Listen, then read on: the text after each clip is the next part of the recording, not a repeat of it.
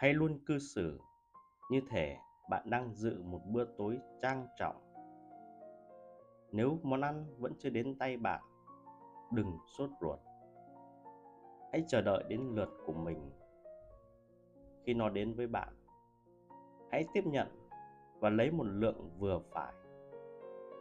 Nếu nó đi ngang qua bạn, đừng cố kéo nó lại. Nếu bạn cư xử nhẹ nhàng và kiềm chế như vậy với vợ chồng, con cái của cải và địa vị của mình, bạn sẽ được quyền dùng bữa với các vị thần.